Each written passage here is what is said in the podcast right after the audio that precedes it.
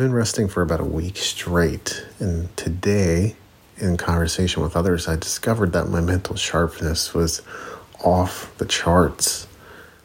And this tells me a couple things. the first is that I actually don't know the last time I've felt this sharp. So I've been operating at dullness at, or a degree of dullness for quite a while. I don't even know how long. I don't know the last time I felt this sharp, which is pretty weird. The next thing is the importance of rest vacations, holidays, breaks, whatever you want to call them. I've been calling this my break, and people go, I don't know what that means. So I realized I guess I should call it a holiday or a vacation, but that's spent a few days in Seattle, but it's not exactly a getaway. it's more of a staycation. So maybe that's the correct terminology to use here is staycation. Either way, you got to find what's going to work for you. That might mean taking a week off every quarter might mean taking two weeks off in a year, but I, I don't know. I feel like two weeks off in a year is almost the minimum. You just start to feel normal, at least if you're operating at my level and the level that some of the other business owners I know. You only start to disconnect and feel normal after about five days.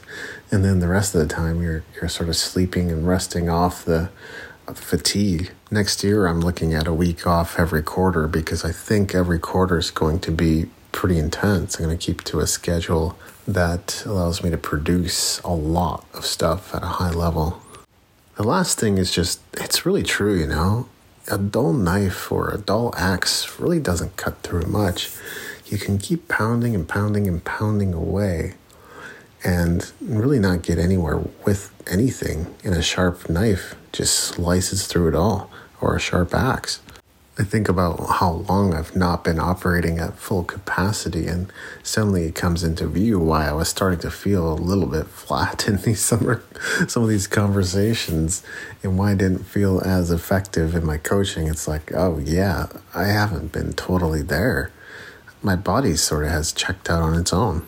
I think the ideal is still to work at a pace that never leaves you feeling tired, right? The 40 to 60 to 80 or 120 hour weeks. I don't even know if you can realistically pull a 120 hour weeks. I have my reservations and, and skepticism around that. In the category of question everything, that's definitely up there. But the ideal is if you can work about 20 or 15 hours a week that's a schedule you can sustain and still be sharp. 40 hours a week, I don't know. I think at some point you just run out. Like you're, they're going to reach a point where you're not as sharp. And again, the problem is it's sort of like a frog being boiled gradually.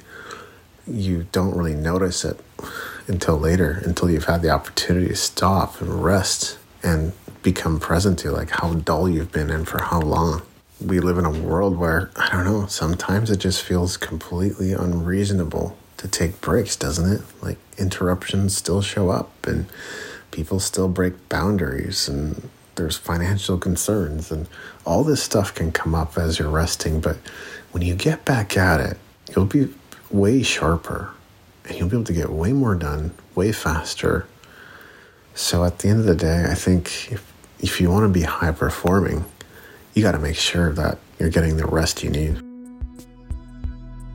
It's coming up fast and there's no time. Clean Slate 2024 is coming up fast, February 16th in Victoria, BC. You don't want to miss out on this incredible live music and multimedia event with a dosage of inspiration to light you up creatively and to have an amazing 2024. Once again, that's clean slate. You don't want to miss out. Go to davidandrewwiebe.com and you'll either have the option to get win tickets, or buy tickets as soon as they go on sale. So once again, I invite you to go to davidandrewwiebe.com and get your tickets right away.